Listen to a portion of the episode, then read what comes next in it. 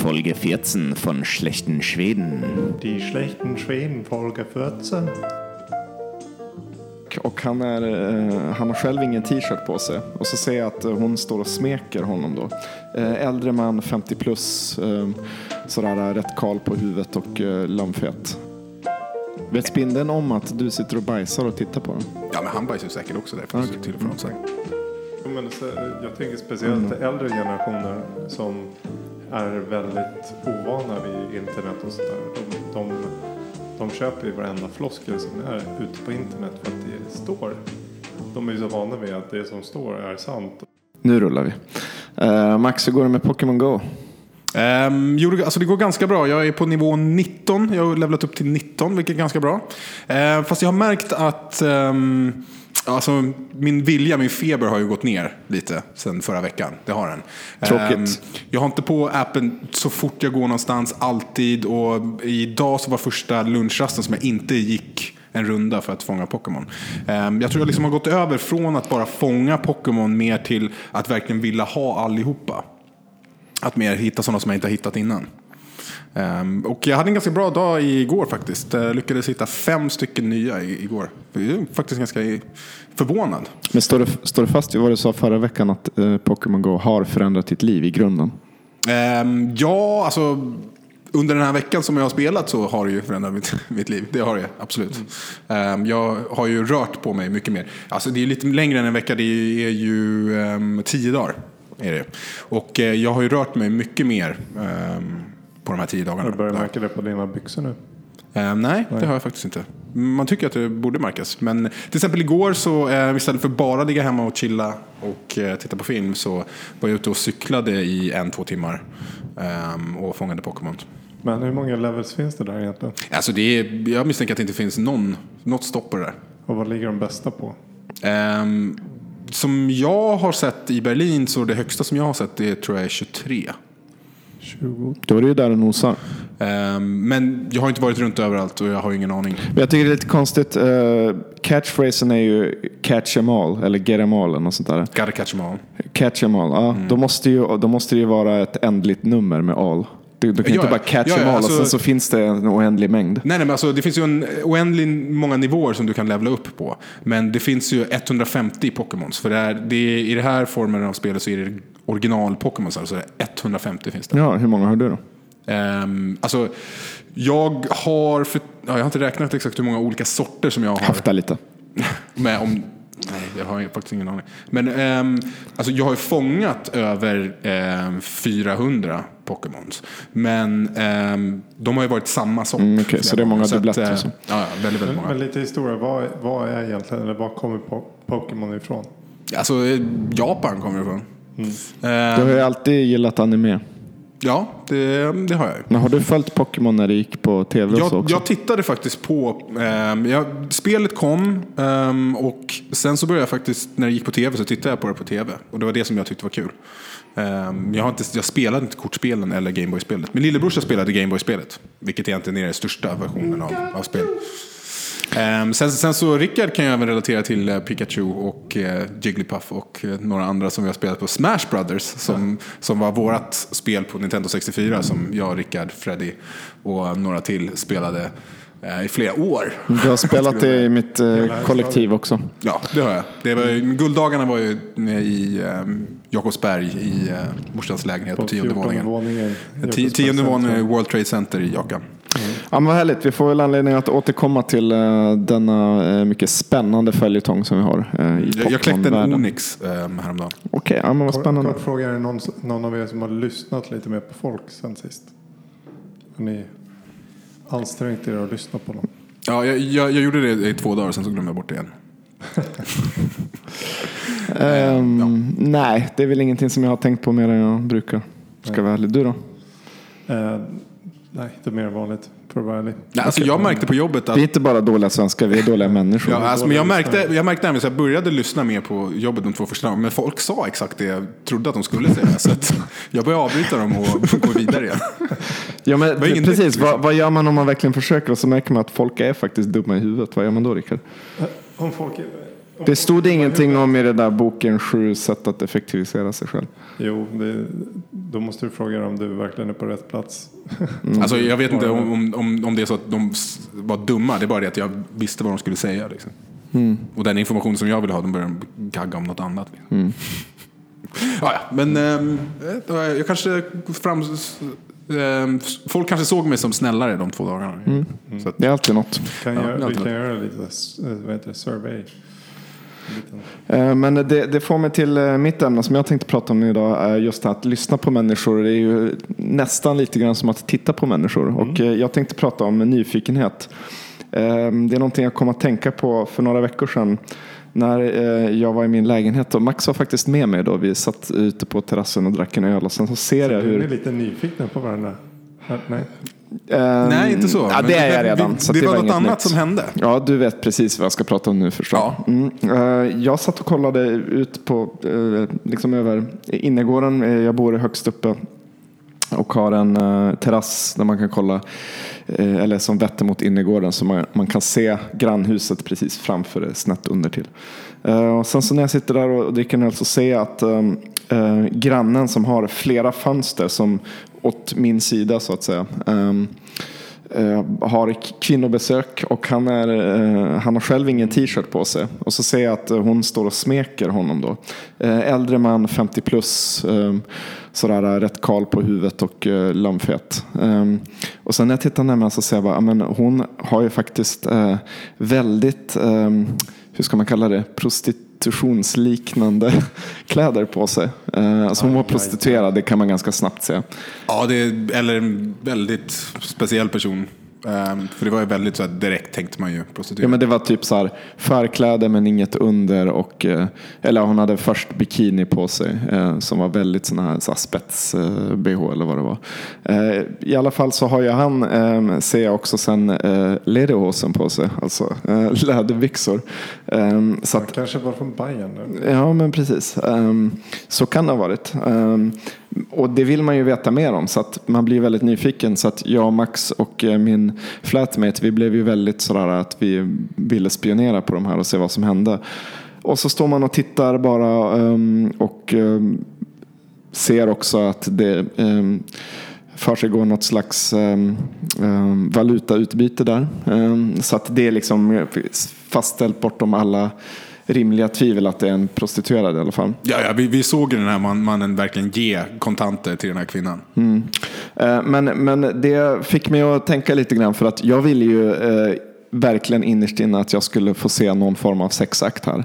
Det, det, du, jag också. Ja, direkt. precis. Eh, samtidigt är det så här att det här är var en ganska äcklig man och egentligen är det här ingenting jag vill se. Men ändå blir man så nyfiken. Så att, eh, det fick mig att fundera lite på varför man är så nyfiken och att bara tänkte slänga ut till er bara sådär på måfå. Har ni några liknande erfarenheter av att man blir nyfiken på någonting som man kanske egentligen Alltså, jag tänker lite så här att om man ser att det har hänt en olycka kanske och det är många ambulanser och så, så blir man ju faktiskt lite nyfiken även om man vet att det är frånstötande det man skulle kunna få se.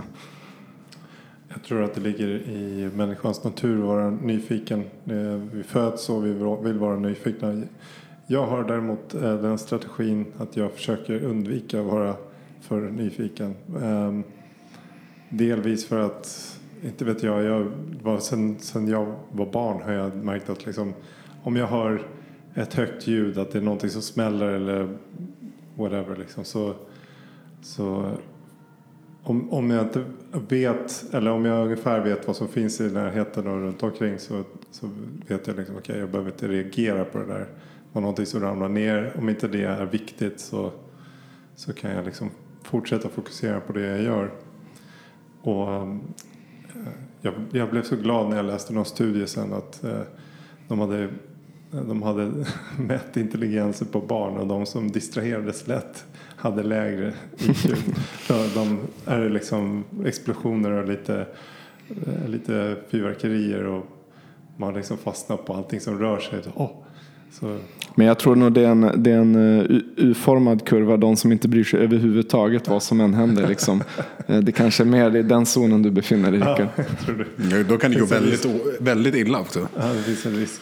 Ehm, jag, jag märkte faktiskt häromdagen att jag blev lite nyfiken och det tänkte jag, det var länge sedan som jag blev nyfiken. Jag, jag skulle ehm, sova och mm, liksom stängt av alla ljus och sådär. Och så, så märker jag utanför mig, så finns, under mig så finns det en bar.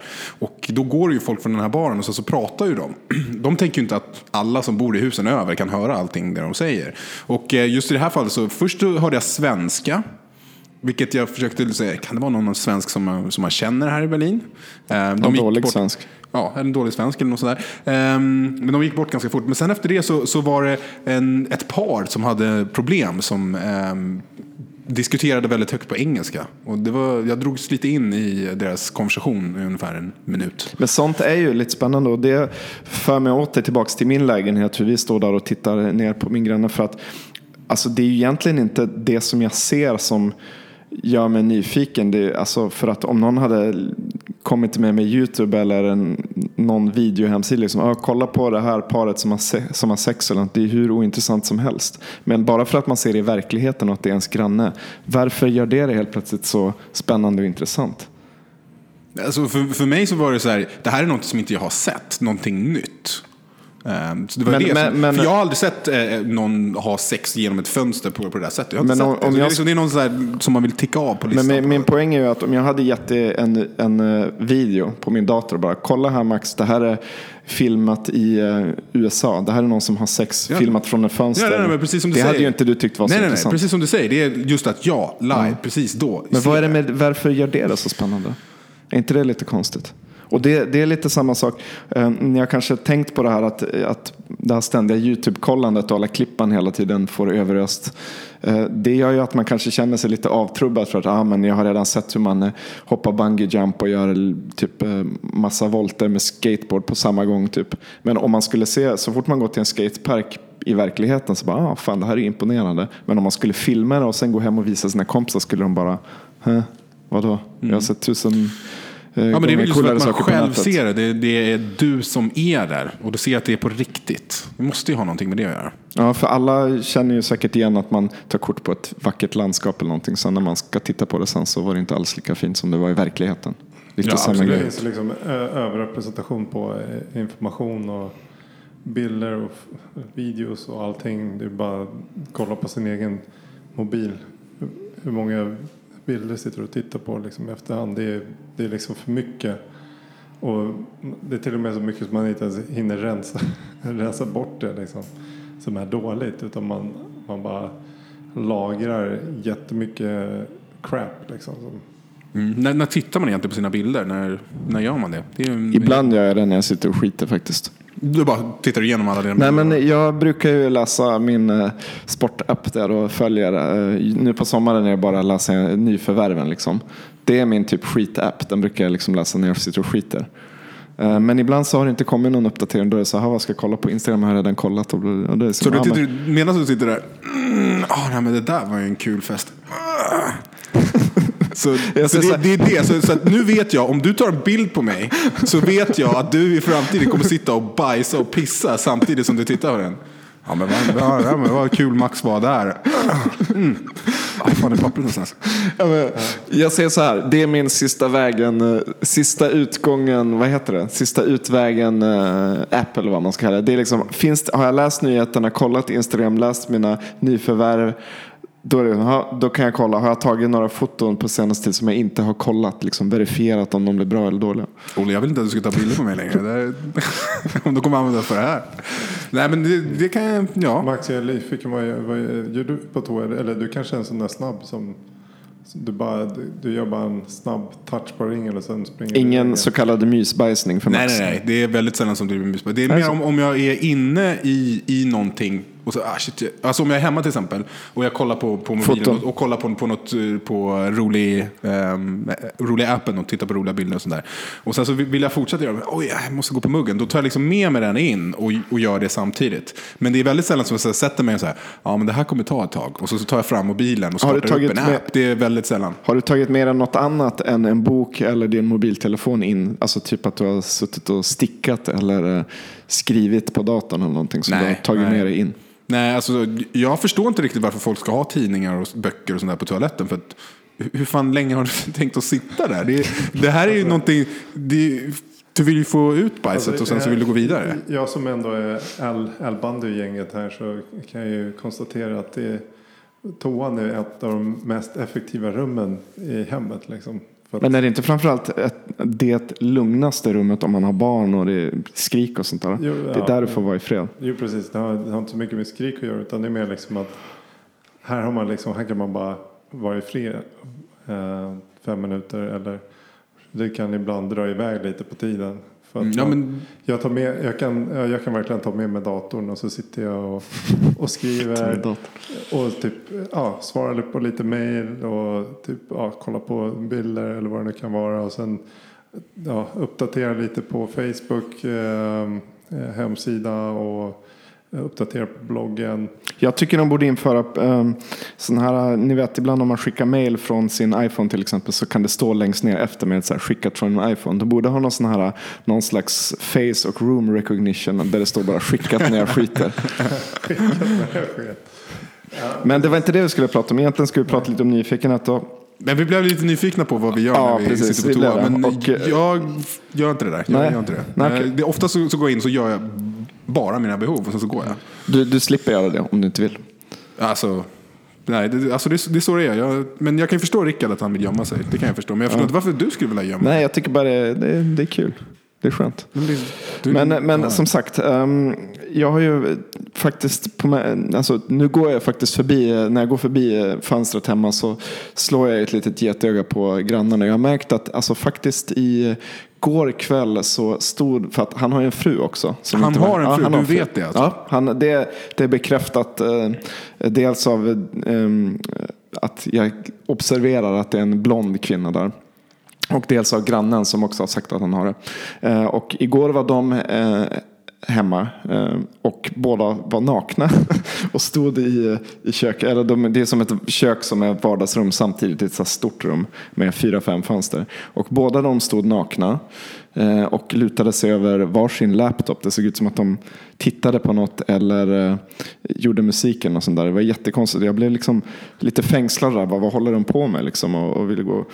Eh, men, men det hände aldrig någonting och jag orkar inte stå där för länge heller. Men sen i morse var de också nakna. Så att, jag vet inte, det är något så här naken-kollektiv i alla fall. Men jag lovar att jag kommer hålla er uppdaterade och berätta vad som händer i fortsättningen. Ja, ja, för ni är- blir säkert jätte, jättenyfikna. Ja, jag också. blir nyfiken nu. Sådär, varför står de nakna med datorer? Vad, liksom, Ja, och, och kommer han få kvinnobesök? Kommer hon till och med få mansbesök någon? Det skulle Ja, och är, är hon medveten om det här eller gör så här bakom hennes rygg? Ja, det kan man ju bara spekulera i förstås, men det är säkert bakom hennes rygg. Ja, är det någon som har en snygg övergång? Mm, nej, jag har inte direkt någon snygg övergång, men jag hade tänkt prata om spindlar.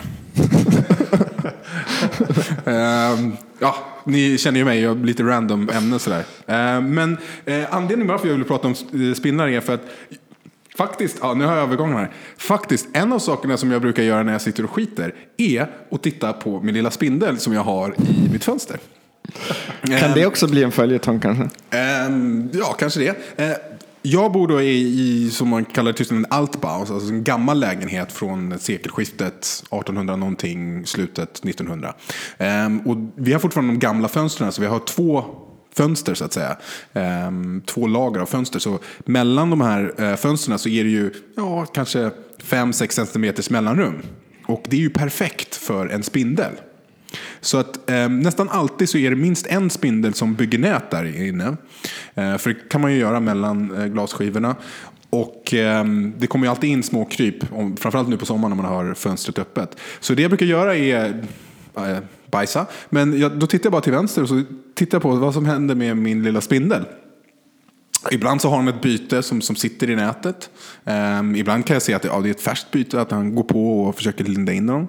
Ehm, Vet spindeln om att du sitter och bajsar och tittar på den? Ja, men han bajsar ju säkert också där fönstret till och från. Så att, Ehm, och det som jag tycker är mest fas- fascinerande är ju att nätet är inte speciellt stort, det är en väldigt liten spindel och nätet är kanske bara 5-6 centimeter över golvet där inne. Så att säga. Och nu så, det här nätet har varit där flera månader. Så nu under nätet så ligger en stor hög med döda små insekter. Liksom så ett killing field Varför under äter den hans inte nät. upp det? Nej, men för en spindel fångar ju ett byte, lindar in dem i sin silkestråd, sen så eh, sprutar in lite gift och det här giftet löser upp alla inre organen på Okej, eh, bytet och sen så som- suger ut det där. Och sen så efter ett tag när den är klar då så tar den ju och klipper silkestrådarna så att det här lilla skalet ramlar ner under nätet. Mm. Och ute i naturen så skulle det ha blåst bort eller bara försvunnit i, i marken. Eh, men eftersom det här är inomhus så ligger det kvar de här tomma skalen av. Så det är jättemånga, en liten hög där under. Vilket är jättefascinerande. Så det fick mig att börja tänka på eh, spindlar. Jag, har alltid gillat spindlar. Eh, det finns väldigt många som har så irrationell rädsla för spindlar. Eh, jag menar, är det någon av er som eh, är lite skraj för spindlar? Nej, det är klart att för min del, alltså, det har med storlek att göra. Alltså, om en sån här knytnävsstor hårig spindel skulle jag tycka var jätteobehagligt. Men vanliga spindlar som finns här uppe i Nordeuropa tycker jag inte gör så mycket. Jag tycker, precis, jag hade ju lite så här, jag hade någon spindel eh, i Sverige, eh, vårt hus, som jag såg någon gång. Eller inte såg, utan jag hörde på natten liksom. bara, vad fan var det där? Så jag tände lampan så såg jag liksom den här stora svarta som bara sprang över golvet och det liksom så här, verkligen knackade i golvet. Och då tänkte jag så här, what the fuck? Mm, det är obehagligt när de är så, så stora. Jag, jag, tänk, jag tänkte, alltså inte egentligen så här rädd, men det är mer så här, ja, lite äckligt när om den kommer och klättrar på en när man ligger och sover. Och, nej. Det Ehm, finns ju en eh, myt om att man sväljer spindlar i sömnen. Det är en faktoid eller vad? Ja, det, Ur- det, Urban det, legend. Ja, det, är en, det är en myt. Att, att alla sväljer f- 14 spindlar i sitt liv eller något sånt där medan man sover. Ehm, och det är ju bara bullshit. För jag menar, det är ju inte i, i spindelns intresse heller att springa ner någons mun. Så att, eh, jag tror spindlar allmänt försöker undvika det. Jag kom på en, en, en till grej om, om spindlar och det är att ehm, det är också en myt att de ska, eh, om man dammsuger upp dem, att de, kryp, att de liksom överlever och kryper ut ur dammsugspåsen. För ofta så är trycket så hårt att de dör direkt när man suger in dem. Okej, den, har- den har jag aldrig hört. For your information. Liksom. Eh, Vissa är ju så rädda för spindlar så att de till och med tycker det är obehagligt att inte tömma påsen, eh, dammsugaren, i- ifall man skulle ha Alltså, dammsugit upp någon för, för oss spindel. här i eh, Europa så finns det ju väldigt, väldigt få spindlar som kan skada dig. Det, Mm. det skulle vara om någon bryter ut från ett zoo eller något sånt där. Visst, fågelspindlar och sådär, de, har ju, de har ju, kan ju bita ganska Varför hårt. heter de så? Fågelspindlar? Eh, för att vissa av fångar dem fåglar. fångar faktiskt Är det små så? fåglar. Jävlar alltså. Ehm, fågelspindlar har en annan taktik än um, spindlar som by- bygger större nät i, i träd och sådana saker. Okej, så så de, de suger inte ut inälvorna och fåglarna? Och, Jo, det eh, gör de. Gör de det? Ja, men eh, det de Det gör är att de, de, by, de bygger en, en tunnel, eh, ett, ja, ett litet hål i marken så att säga, som bara, bara går in. En tunnel som tar slut. Eh, och sen så spinner de, sätter de sitt, sitt nät längst med hela den här tunneln och lite utanför. Så att så fort något djur, en insekt eller en fågel till och med, eh, kommer i närheten och rör sig vid trådarna uppe vid hålet, då hoppar den ut och så eh, tar den bytet. Eh, så den har lite annan jaktteknik än eh, nätbyggande spindlar. Eh, Eh, en sak som fascinerar mig väldigt mycket är ju just det faktumet att de bygger nät. Vilken annan... Eh, det finns ju andra insekter som också bygger saker, men, men att bygga de här näten tycker jag är väldigt, väldigt fascinerande. Och hur stora nät de kan bygga och hur eh, komplexa de är och hur starka de är för den här tunna, tunna tråden. Eh, silkestråden som, som spindeln gör, skulle vi kunna bara liksom förstora den så skulle vi kunna ha ehm, ja, din, din tunna hörlurssladd skulle skulle liksom kunna hålla upp en bil. Det är liksom så här ofantligt Har de inte starka. försökt ehm, ehm, göra liknande, alltså med, med typ nanoteknik, alltså sån tråd som är lika stark? Alltså just att de tittar på spindlar Ja. och jag har läst något sånt där. Ja, de, och jag tror att de faktiskt har så tagit bara spindeltråd och satt ihop och det har faktiskt varit väldigt, väldigt starkt. Väldigt elastisk och så här, hur bra stark som helst. Eh, på- eh, Karl Marx skrev om, eh, om jag tror inte det var spindlar specifikt, det var nog mer bin, men i alla fall insekter. att Eh, det som skiljer, eller en sak som skiljer insekter från människan, det är att människan sätter sig ner och rit, gör en ritning om man vill bygga någonting och sen så eh, beställer material och eh, sen utför det här arbetet. Det är liksom väldigt utstuderat och sådär medan en spindel eller en geting bara på ren intuition bygger sitt bo och liksom det bara kommer från evolutionen utan att den tänker efter. Och så menar han då att det som kapitalismen gör, det är att den tar bort det mänskliga från Ehm, produktionen. Alltså att då, för, i kapitalismen för att effektivisera så tar man bort det. Alltså man delar ju upp arbetarna i, ja, någon, någon gör skruvar, någon skruvar bara in skruven och ingen tänker på någonting. Man bara gör någonting så att man blir liksom eh, någonting mindre än en människa. Man blir en insekt typ som bara gör någonting på måfå. Tyckte jag var lite intressant. Mm. Ja, det är faktiskt väldigt intressant. Eh, något som jag också väldigt, ty- tycker är väldigt intressant med just nät är att eh, 1948 så gjorde en schweizare, Peter N. Witt, ett eh, test med spindlar. Han gav dem olika preparat och olika droger och tittade sen på hur näten blev.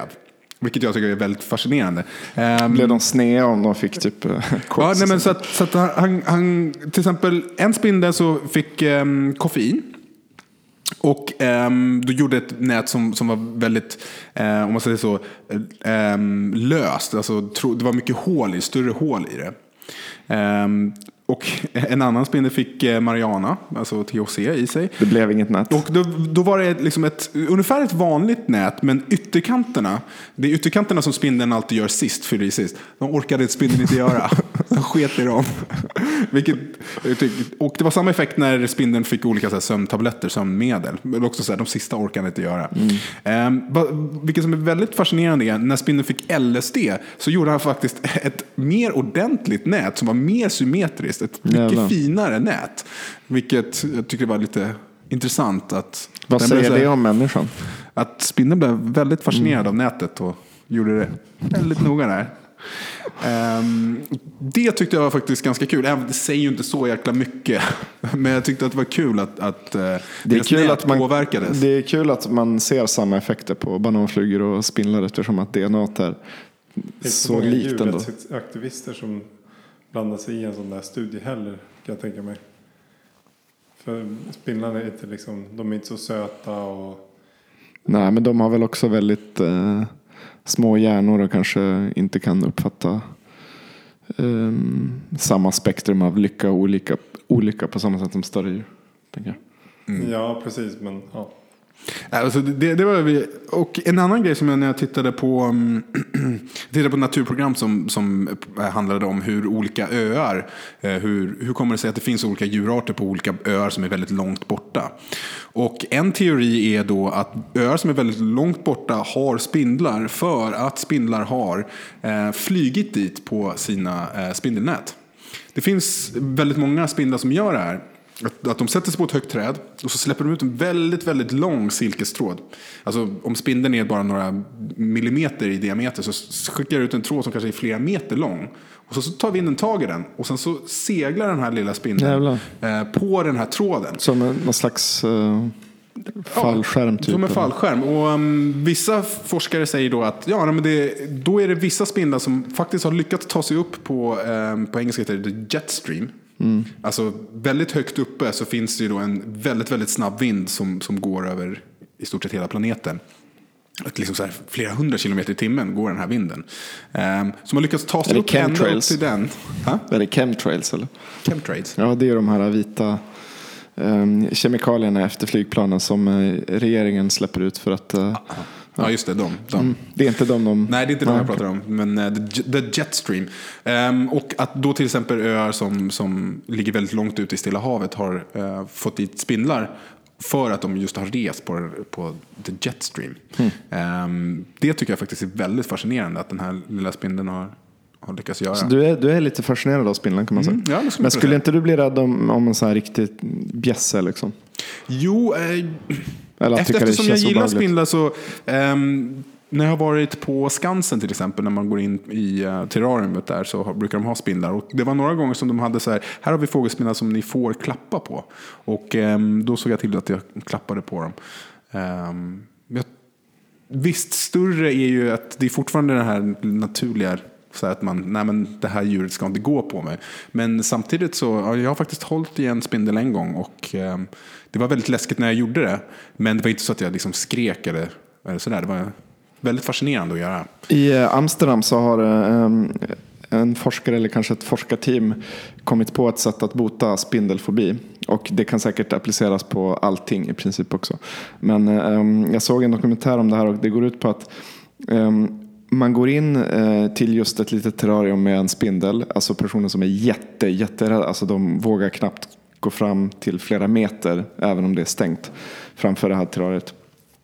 Ehm, och sen så ska de försöka röra den men de kanske inte lyckas första gången utan de får bara en så här eh, obehagskänsla, väldigt stark obehagskänsla. Och sen så går de därifrån och så ska de ta ett piller och det här pillret de tar ehm, det ehm, på något sätt hur ska man förklara det? Den här upplevelsen som de precis har varit med om har utsandrat obehagsupplevelser eller rädslaupplevelser i hjärnan i vissa specifika synapser.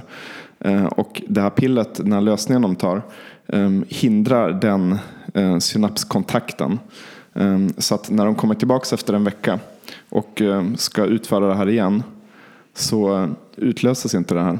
Och ja, på en eller två veckor så jag tror det är 95 procent av alla kan ta upp spindeln och bara klappa på den som det vore en mus eller vad som helst. Oj, oj, oj, det är ju fantastiskt. Ja, det, det är väldigt, väldigt, väldigt billig och effektiv eh, behandling. Eller, det är fortfarande i sin linda då, men eh, jag tycker det är intressant hur man bara kan gå in i hjärnan och ta bort känslor typ. Mm, ja, jag hoppas verkligen att de gör ordentliga studier så att det inte finns några biverkningar och att man helt plötsligt inte kan känna doften av bröd längre eller något sånt där.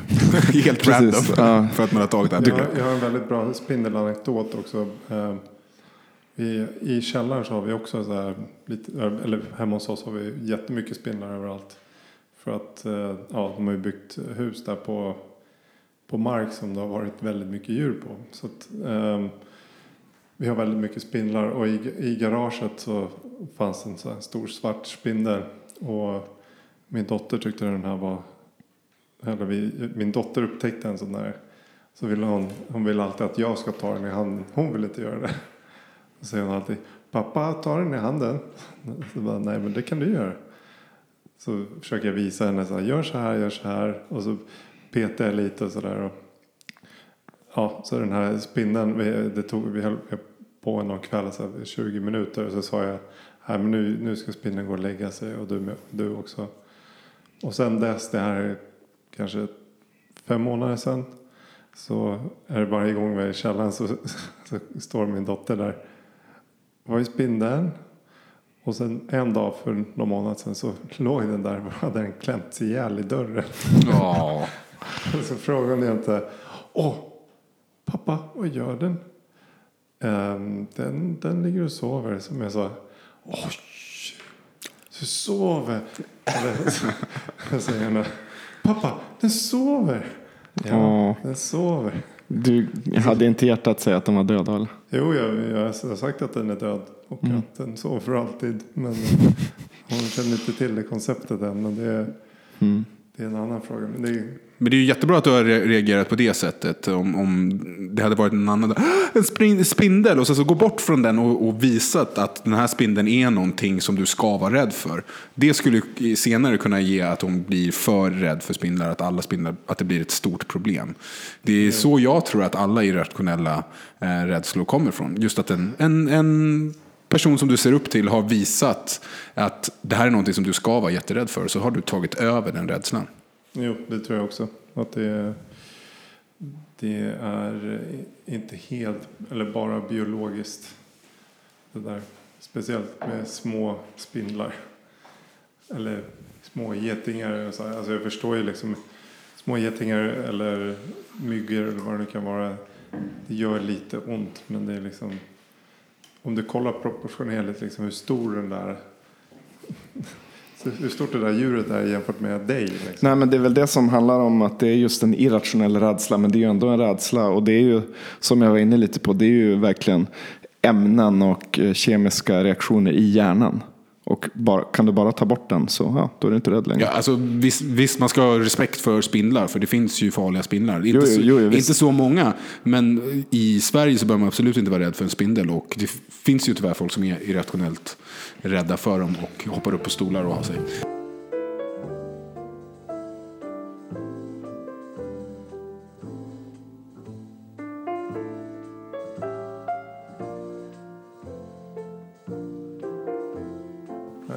Är en utmärkt eh, övergång till mitt ämne här. Irrationell rädsla. Eh, vad säger ni grabbar om eh, tredje världskriget? Mm, Ja, det det skulle absolut inte förvåna mig om det är på gång nu alltså. Det finns ju konstiga grejer som händer runt om i världen. Det känns väldigt spekulativt. Ja, men alltså, om, om vi tit- tittar i de historieböckerna som vi har läst så känns det lite som vi just nu är i den här mellanfasen. Sen så var det ganska okej ett tag och sen så hände det. Det, det är det här liksom, eh, mellan första och andra världskriget, innan första världskriget. Liksom så här, uppbyggnaden lite. När alla tror att det kommer aldrig hända igen. Det, Alltså, med, rent historiskt sett så är ju krig snarare det normala. Och fred är egentligen det Undantag. undantaget från regeln. Så att, eh, jag läste en artikel idag eh, som är skriven av en, av en snubbe som är eh, arkeolog och historiker och entreprenör och akademiker och författare. Och han har skrivit en artikel idag som heter History tells us what will happen next with Brexit and Trump. Eh, och han skriver ganska in, eh, intressant just om ehm, ja, hur de här, flera av de här faktorerna kommer peka mot att det kommer att eh, smälla liksom. Och många av hans kritiker är ju, är, säger liksom så här, han är britt och så många britter är ju så här, men kom igen, du kan ju inte liksom lasta britterna för att det kommer bli ett tredje världskrig nu. ja, och det är alltid lätt att vara liksom efterklok och sen hålla på och gissa sig i förhand och eh, sådär. Men eh, han har några poänger som jag tycker är ganska intressanta och det är just att ehm, eh, EU, EU-projektet, eller vad man ska säga, e EG-projektet, EU-projektet har ju varit det absolut mest eh, framgångsrika projektet för att behålla fred i Europa eh, bland alltså, väldigt många olika språk och eh, kulturer egentligen. Eh, Som historiskt har krigat med varandra. som historiskt har krigat oerhört mycket med varandra. Och dessutom har vi sett till att vi har fått en av de mest eh, handikappade nationerna på världen, i världen att bli en demokrati och eh, eh, dessutom inte våldföra sig allt för mycket på sin omgivning, eh, nämligen Ryssland. För att eh, Ryssland har varit extremt beroende av Europa eh, fortfarande eh, väldigt beroende av Europa men ju svagare EU blir desto mer kraft får ju även eh, får Ryssland. Och eh, i och med eh, Brexit, eh, Brexit nu så finns det ju tecken på, eller då är frågan liksom kommer det, kommer det väcka upp nya eh, nya eh, länder som vill ha omröstningar. Till exempel Frankrike, Italien, Spanien. Um, och vad händer, vad, vad händer när, när de gör det? Jo, då kommer högerpopulisterna, de får mer och mer makt i de länderna helt enkelt. Och ehm, det, det är nästan som en eh, vad ska man säga, det, det händer ju nästan i alla västerländska länder nu. Alltså som jag, som jag ser det med eh, just om man ska prata om demokratins, ehm, om demokratin är i fara och just eh, är vi på väg mot en ny stark fascism i Europa och sådär. Många hävdar ju att vi redan är där i princip. Den största anledningen, eller i alla fall en stor anledning till det, ser jag är att just avsaknaden av vettiga alternativ. Alltså vi har ju till exempel i Sverige um, en stark bidragande orsak till att nazismen aldrig fick någon riktig uh, grogrund i Sverige var ju att socialdemokratin i allians med andra borgerliga partier verkligen kunde leverera svart på vitt. Så här gör vi och lösningar på problem som folk hade i sin vardag. Nu står ju socialdemokratin i hela Europa handfallen i princip och har inget att erbjuda, upplever i alla fall många det som. Och just det här, alltså avsaknaden av alternativ och också att eh, högern och vänstern är typ mer eller mindre samma sak. Då blir det, tycker folk att det är väldigt attraktivt med en person som Trump som bara kommer och skiter i, i, i att formulera sig eh, fräscht och bara, ja men jag kommer i alla fall med något konkret. Bygg en jävla mur till Mexiko. Sen skiter i alla, alla i om det verkligen kommer kunna gå. Men han kommer i alla fall med någonting handfast. Hur fantasi, alltså, alltså hur, ja, vad ska man säga, orealistiskt den kan vara. Mm. Det Ja. tror jag kan vara en stor anledning till att det har blivit så här. Jo, eh, jag, jag, tror, jag tror också att det ligger någonting i det du säger att ehm, politiken eller liksom de politiska partierna känns mer centrum, alltså mer i mitten än väljarna själva. Liksom. Eh, det känns som att eh, eh, skillnaden mellan blocken och partierna är inte så stor eh, längre utan alla har liksom kommit, alla är mer eller mindre eh, vad ska man säga, eh, socialdemokratiska liberaliska partier och så kan de kalla sig vad, vad de vill.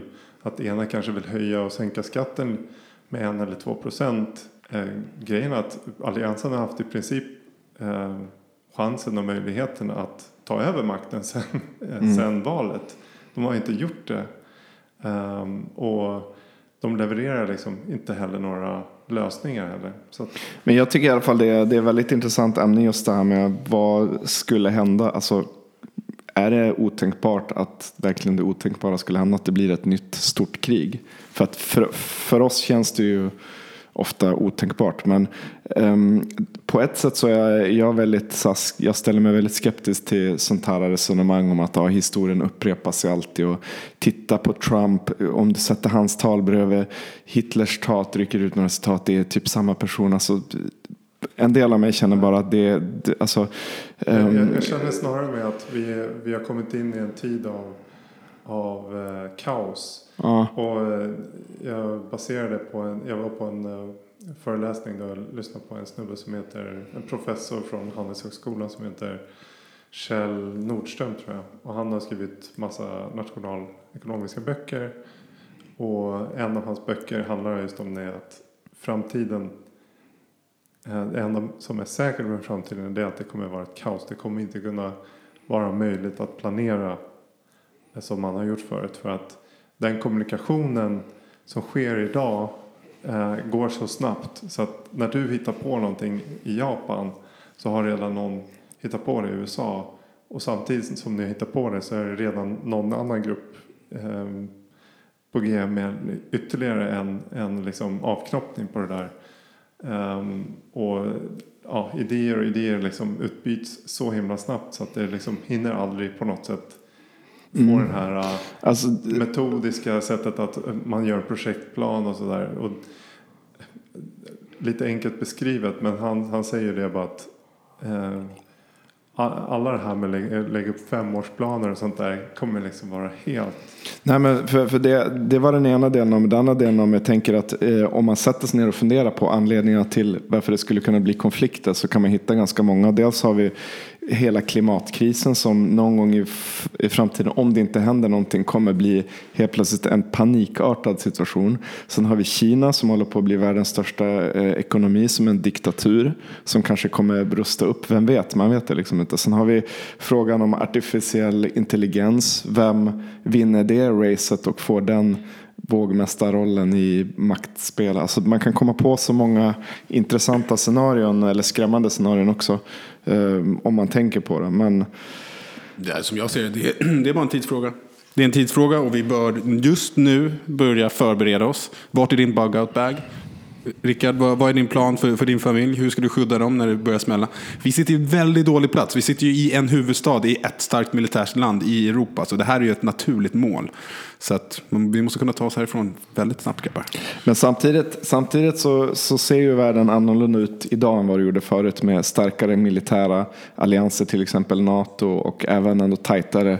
Alltså, man kan, jag tycker man kan vrida fram och tillbaka på alla sätt. Samtidigt som världen har blivit mer komplicerad och det har uppstått sådana här maktobalanser kanske så, så har världen blivit mycket mer integrerad också med globalisering. Alltså, dagens, ja, kommunikationsplattformar. dag, ja, precis. Och infrastruktur och dagens ekonomi är liksom att det hade varit katastrof för alla inblandade att starta ett krig idag. Visst, det var det första andra världskriget också, men det handlar inte bara om EU utan liksom länder som inte är med i EU är också så sammanvävda på ett sätt som aldrig förr. Och det Precis, känns liksom bara... Men vi kommer ju tillbaka till det med, med kommunikation. Hur kan vi få eh, kommunikation att liksom... För problemet är att de flesta läser bara de medierna som de tycker passar eller som de får eh, ja, levererade av statlig media. Om du tar i Ryssland till exempel så är det ju eh, oerhört svårt som ryss att eh, följa med i vad som, vad som händer. Och jag tror till och med att eh, ja, en majoritet av ryssarna har ju liksom en... De är ju extremt nationalistiska liksom. Så att, Men tror du inte att, att den nya generationen, alltså blogggenerationen, att det blir bättre ändå på något sätt? Ja, det är det som är frågan. För att de, det är så många som bara sitter och läser de bloggarna som redan stödjer deras idéer. Så att det gäller på något sätt att... Jo men det sipprar ju ändå in. Det är ju inte som, om, som på 70-talet. Där det bara, det bara gick bara att läsa sovjetisk media. Det är ändå, ja, det är precis. man går ju ändå mot någon slags öppenhet. Det det finns en större chans och det är ju det som man, man måste använda. Och, eh, det är ju sagt, jag tycker till och med att det börjar bli svårt, jättesvårt när jag läser normal, alltså etablerad media så har jag jättesvårt att veta är det här rätt information? För Mm. att man får så mycket desinformation också. Och, alltså ärligt talat, kolla, kolla vad, vad ryska troll håller på med på internet. Det är helt sjukt vad de gör. De likar mig skitmycket på Instagram. De, de har, eh, ja men till exempel på, de har ju massa YouTube-konton och eh, Twitter-konton och sånt där. Så jag, jag har bara kollat på lite så här olika svenska Twitter-konton. Och så fort det är någonting som har någonting litet med Ryssland att göra så dyker det upp typ någon så här, någon som heter Marlene Johansson. Som skriver allting i, i, i caps lock, i versaler. Och sen länkar till en YouTube-video. Och så kollar man på YouTube-videon och då är det typ så här. Ja, eh, svenska nazister i Ukraina säger vi till exempel. Och så bara, ja det där, ja, det, är typ en 15 sekunders video. Men vet Så- du varför de skriver med, med versaler tror jag? Eh, det är för att, för att ehm, det lönar sig inte att locka folk som är någorlunda smarta för att de kommer ändå någon gång när de ser den här videon inse att det här är bara bullshit. Så att de sorterar bort de smarta direkt, skriver med caps lock på och språkfel och allt vad det var, kan vara. Så att de som verkligen går in dit är ändå dumma och de kommer de kanske vinna över på sin sida. Så tänker jag om man ska bara rent eh, så här, pragmatiska skäl dela in folk i dumma och smarta. Jo, men det, det ligger någonting i Det är nätfiske jag håller på med. Det är därför det är så sjukt um, otänkbart det de skriver. Det är för att bara kunna fiska upp dem som ändå skulle gå på det för att Jo, men jag tänker speciellt till äldre generationer som är väldigt ovana vid internet och sådär. De, de, de köper ju varenda floskel som är ute på internet för att det står. De är ju så vana vid att det som står är sant och dessutom så är de är de ovana vid medien, eh, mediet och liksom, de vet inte hur länkar funkar och de har liksom ingen form av idé av vad, vad källkritik är eller kunna läsa signaler typ så här genom att typ titta på en så här Youtube-konto eller Twitter-konto så kan man liksom kolla när skapades kontot eh, vilka följare eller vem följer den och liksom vilka länkar den lagt upp. Så kan man se liksom ett mönster men jag, jag vill hävda liksom folk över 50 är nästan inkapabla till att, att eh, göra sådana beslut. Alltså, jag tror snarare i sånt fall att man är så pass intellektuell så att man säger eller att man helt enkelt är så ideologiskt övertygad så att man bara avfärdar eh, sån disinformation. Källkritik känns i alla fall som att det blir eh, allt mer viktigt. Alltså, dagens ungdomar som växer upp nu, de måste ju, alltså, man kan ju inte lita på någonting längre. Alltså, det var ju redan när vi var yngre att internet kan man inte lita på och sådär. Men det är ju ännu mer nu i princip, känns det som. Vad, vad tänker du om det skulle vara, bli krig imorgon? Olle? Eh, vad, vad ser du som din plikt att göra? Mm, vet inte riktigt. Jag vet inte vad man, vad man kan göra för det första. Jag har inte ens gjort lumpen. Jag tror inte ni har gjort lumpen heller. Nej, jag tror Eh, Nej. gemensam Så nämnare. det är liksom... Dåliga svenska. Mm, Ja. Då är det svenska. Ja, men det är liksom, ja, jag vet inte, vad är ens plikt? Nej, men alltså, det är ju det som är, är frågan. Så här, är Sverige hotat så Känner man då att man ska åka tillbaka till Sverige och försöka skydda Sverige? Är det det man ska göra? Eller ser man sig mer som en europé och okej, det, är, det är ett hot mot Europa. Jag kommer hjälpa där jag bor i Tyskland. Jag, Jag kan hjälpa tyskar. från något skrivbord någonstans, absolut. Ja.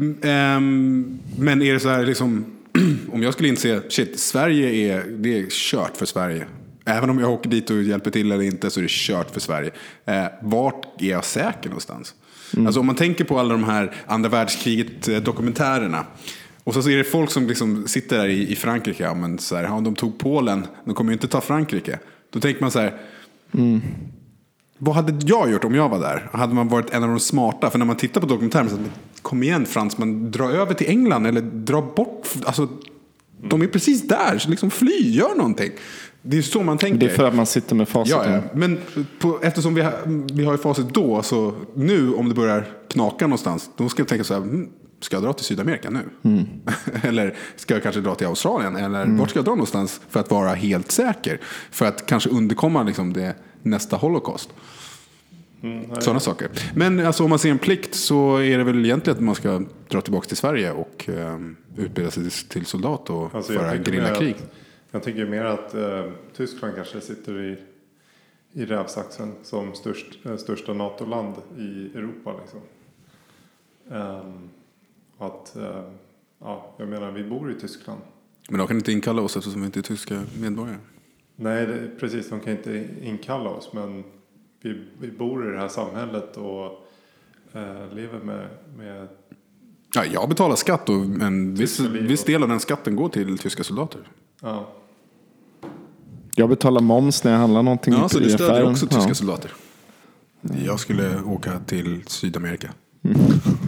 Ja, men det, det är en bra fråga. Det är ju sånt som man kanske tänker på lite för sällan ibland. Men, ehm, För det är exakt så, alla sa ju innan eh, första världskriget, nej men nu har, är vi så moderna, vi kommer aldrig vara Fast- några krig fast igen. jag tycker innan andra att- världskriget också, precis innan det, det, det verkligen drog igång, så folk tänkte verkligen, men vi kan inte göra det här igen. Fast jag tycker, ändå, varit- jag, tycker ändå att det jag tycker ändå att jämförelsen haltar lite. Det är inte exakt samma sak. Alltså, när första världskriget bröt ut så var många länder, om inte väldigt, väldigt unga demokratier, så knappt ens demokratier. Det var typ ett experiment egentligen med, med demokrati. Jag säger bara att, alltså, att den allmänna känslan hos människor var att Jo. ett sånt här krig Men kan allmän inte ske. känsla kan ju ändå bygga på fakta också. Uh, idag har vi haft demokrati väldigt länge. Vi har haft fred i Europa. Uh, eller i, eh, inte nere på Balkan om man bortser från det. Uh, så har vi haft fred ja, i de stora europeiska länderna sedan andra världskriget. Ehm, efter första världskriget så var det, ja, det följdes av några bra år. Sen så blev det en, en jättestor kris och Tyskland blev en mardrömsdiktatur ehm, flera år innan kriget bröt ut. Så det kunde man väl kanske se lite ändå. Alltså man kunde ju se vad Hitler höll på med ändå. Ja, men det, han samma sak berättade ju skulle- vad han skulle samma sak göra också. kunna hända Ja. nu. Vi har ju sett att, att eh, börskrascher och sånt här. Mm. Kommer det en till som är ännu större och som verkligen får dramatiska följder för alla, även i rika länder. Verkligen alla får känna på det. Då, sådana saker kan ju leda till att det blir mer extremt. alltså, Mm. kolla, kolla hur det ser ut i Spanien, Grekland, de har över 20 procent arbetslöshet. Jo, de, har- de, har- absolut. Men, men om man, alltså, jag tror ändå inte man kan jämföra. Alltså, det var folk i Tyskland som svalt när, alltså efter första världskriget. Det var så jävla, folk hade inte mat. Folk Ja. var undernärda liksom. Jag vill inte s- men- försköna bilden i Spanien, men det är faktiskt ett annat Ja, men, men jag säger samhälle vi det, har så, det skulle kunna dra till den punkten igen med en ytterligare en ekonomisk krasch som är på samma Visst, nivå. Och precis som du säger att alla, alla liksom är, marknader är bundna med varandra så att det får större Mm. följder. Och då blir folk desperata och då börjar folk göra saker och för att få stöd och få någonting så drar man igång med lögner och Mm. andra saker. Och sen så ja, har man ett mål, ja men vi går mot det här, då kommer det liksom att folk Ja, det är Ja, det är skrämmande tanke. Men vi, jag tror vi måste börja avrunda lite. Vi går från eh, en diskussion om eh, krig och diktaturer till en annan diskussion som involverar potentiella diktatorer.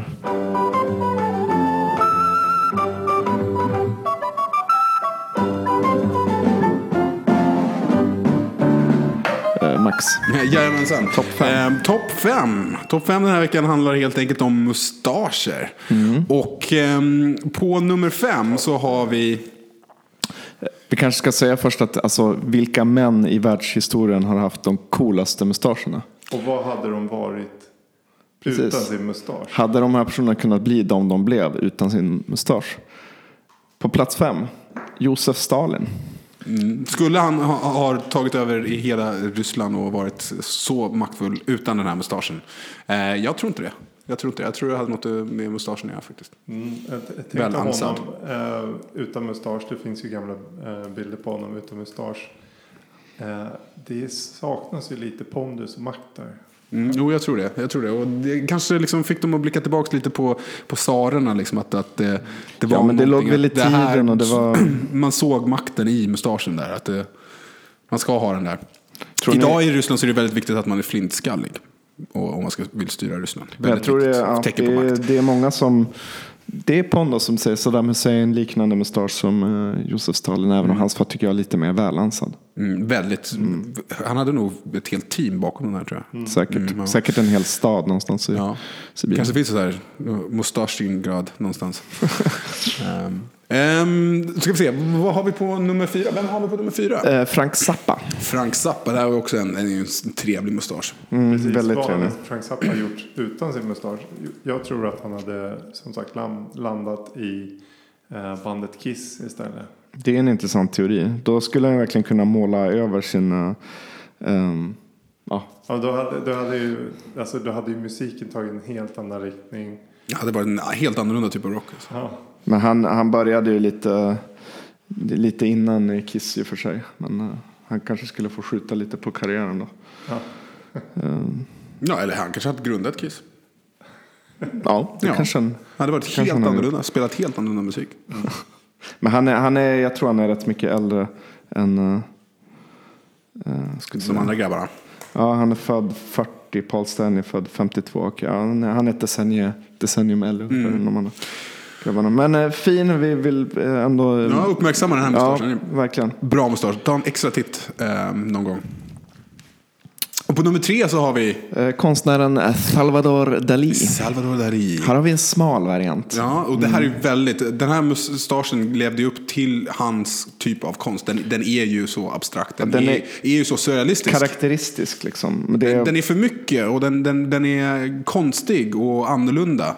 Ehm, det sades ju att han eh, ofta använde sitt eget bajs för, för att ehm, styrka mustaschen. Kan det vara en andra, faktor? Andra saker. Nej, men den här mannen var ju helt galen. Ja, han var ju helt galen. Ehm, och att det, ja, öronvax och mm, allting han fick tag på eh, hamnade i mustasch. Men eh, det får han ju faktiskt betalt för nu eh, eftersom han uppmärksammas med en plats tre på vår fina lista. Underbar mustasch, helt fantastisk. Mm, måste jag säga. Ehm, vem har vi på nummer två?